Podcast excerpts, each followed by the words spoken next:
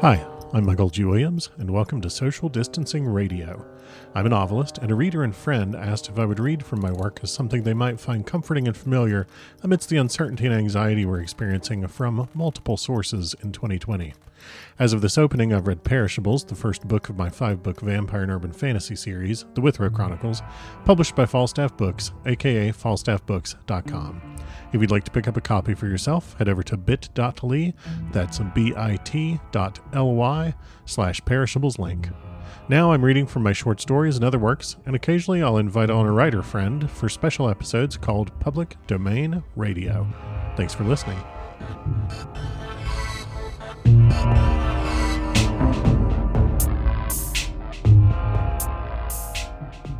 And welcome back to Social Distancing Radio. We are in chapter 16 of Dracula. And the fellas, the gang, the Scooby Gang, have all gotten together at Lucy's tomb.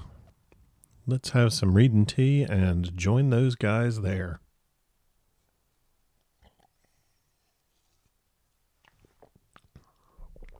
Oh, that's still good tea. Who knew? I uh I said let's join those guys very consciously because well this part of the book is a sausage fest but um i really love this novel and you know mina gets to join the fun eventually sooner rather than later if i remember correctly anyway let's get back into it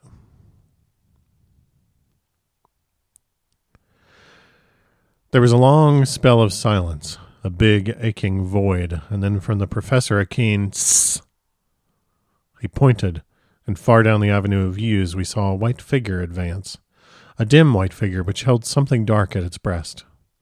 The figure stopped, and at the moment a ray of moonlight fell upon the masses of driving clouds and showed in startling prominence a dark haired woman, dressed in the cerements of the grave. We could not see the face, for it was bent down over what we saw to be a fair haired child. There was a pause and a sharp little cry, such as a child gives in sleep or a dog as it lies before the fire and dreams.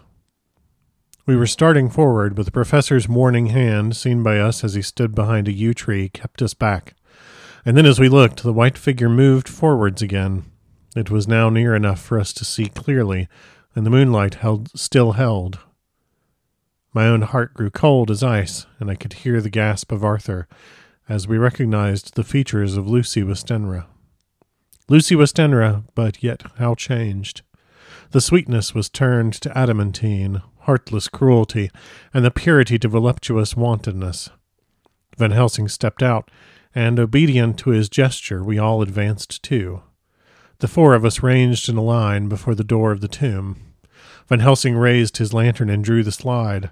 By the concentrated light that fell on Lucy's face, we could see that the lips were crimson with fresh blood, and that the stream had trickled over her chin and stained the purity of her lawn death robe. We shuddered with horror. I could see by the tremulous light that even Van Helsing's iron nerve had failed. Arthur was next to me, and if I had not seized his arm and held him up, he would have fallen.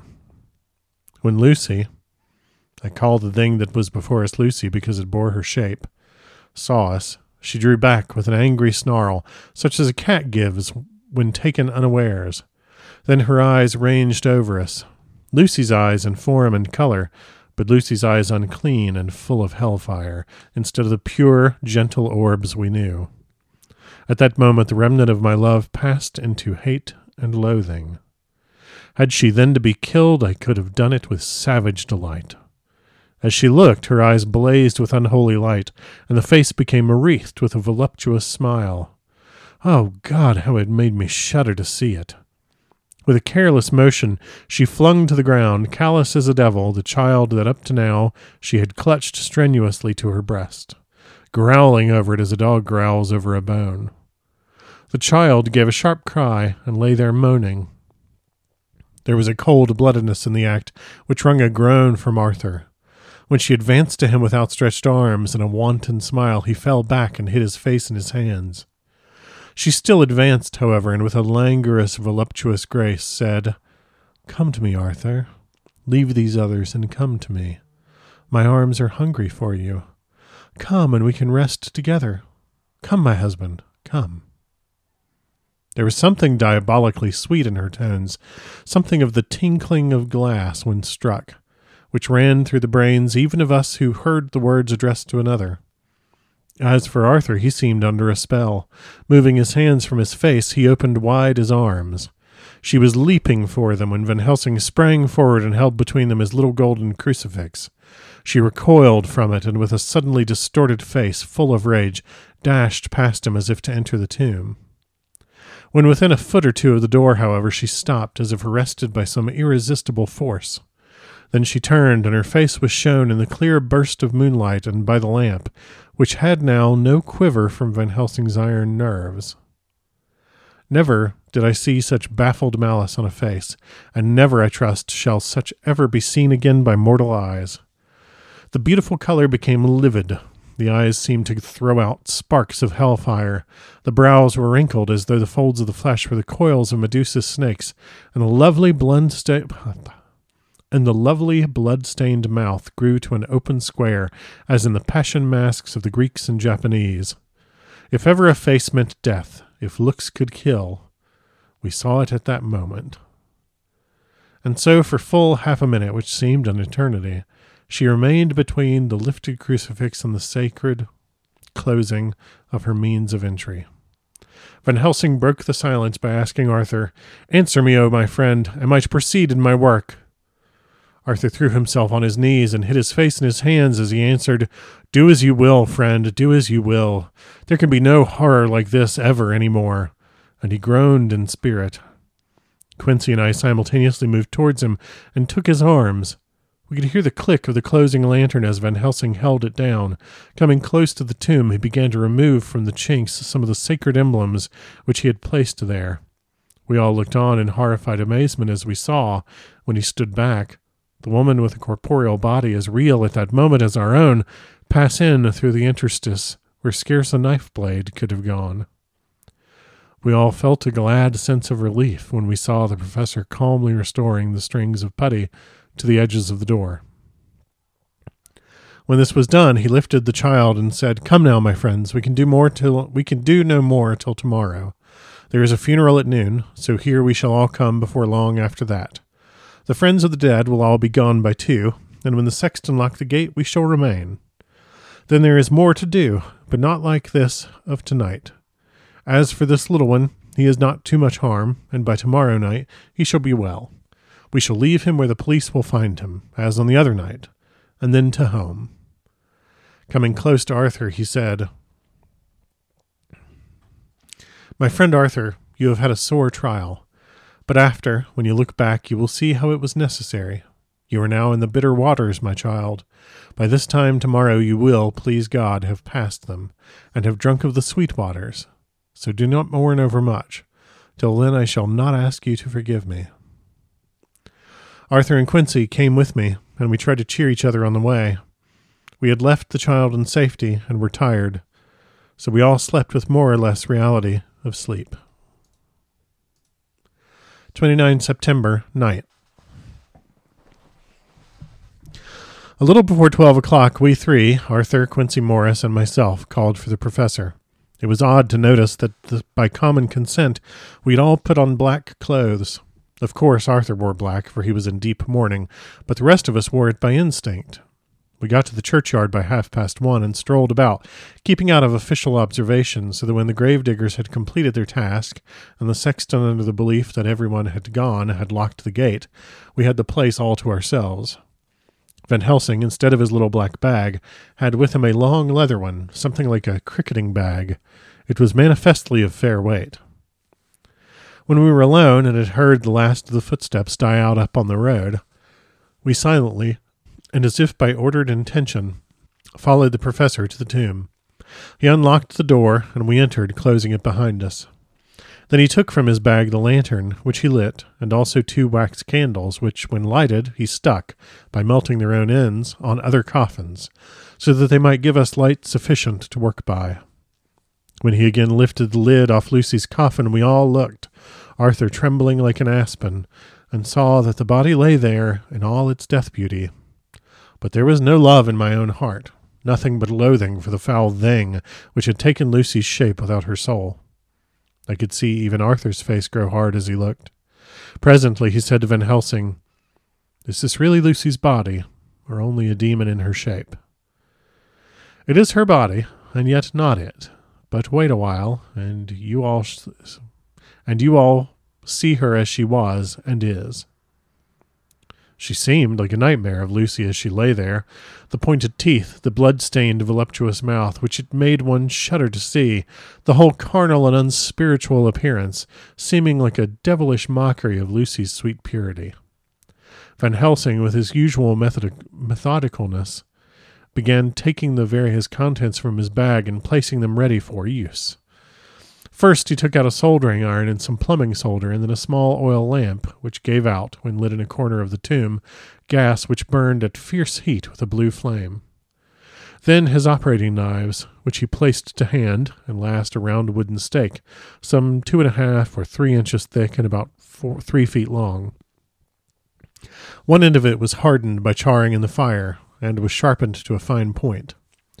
With this stake came a heavy hammer, such as in households is used in the coal cellar for breaking the lumps. To me, a doctor's preparations for work of any kind are stimulating and bracing, but the effect of these things on both Arthur and Quincy was to cause them a sort of consternation. They both, however, kept their courage and remained silent and quiet. When all was ready, Van Helsing said, Before we do anything, let me tell you this. It is out of the lore and experience of the ancients and of all those who have studied the powers of the undead. When they become such, there comes with the change the curse of immortality. They cannot die, but must go on age after age, adding new victims and multiplying the evils of the world. For all that die from the preying of the undead become themselves undead and prey on their kind. And so the circle goes on ever widening, like as the ripples from a stone thrown in the water. Friend Arthur, if you had met that kiss which you know of poor which you know of before poor Lucy die, or again last night when you opened your arms to her, you would in time, when you had died, have become Nosferatu, as they call it in Eastern Europe, and would all make time and would all time make more of those undeads that so have filled us with horror. The career of this so unhappy dear lady is but just begun. Those children whose blood she sucked are not as yet so much the worse. But if she live on, undead, more and more they lose their blood, and by her power over them they come to her, and so she draw their blood with that so wicked mouth. But if she die in truth, then all cease. The tiny wounds of the throats disappear, and they go back to their plays, unknowing ever of what has been. But of the most blessed of all, when this now undead be made to rest as true dead, when the soul of the poor lady whom we love shall again be free.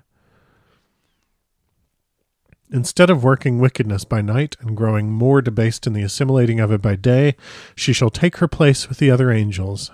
So that, my friend, it will be a blessed hand for her that shall strike the blow that sets her free. To this I am willing, but is there none amongst us who has a better a better right? Will it be no joy to think of hereafter in the silence of the night when sleep is not? It was my hand that sent her to the stars. It was the hand of him that loved her best, the hand that of all she would herself have chosen, had it been to her to choose. Tell me if there be such a one amongst us. We all looked at Arthur. He saw, too, what we all did, the infinite kindness which suggested that his should be the hand which would restore Lucy to us as a holy and not an unholy memory. He stepped forward and said bravely, though his hand trembled and his face was as pale as snow, My true friend, from the bottom of my broken heart, I thank you. Tell me what I am to do, and I shall not falter. Van Helsing laid a hand on his shoulder and said, Brave lad, a moment's courage and it is done. This stake must be driven through her. It will be a fearful ordeal. Be not deceived in that.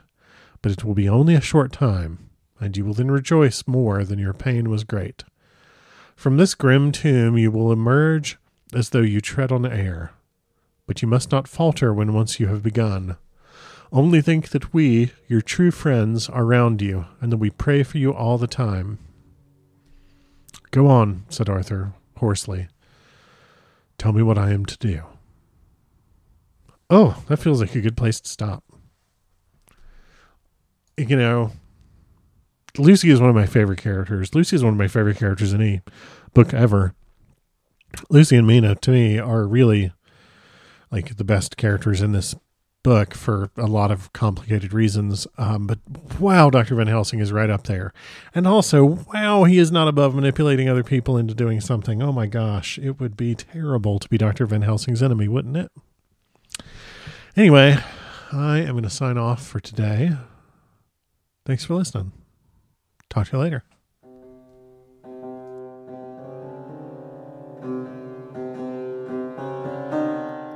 Thanks for listening.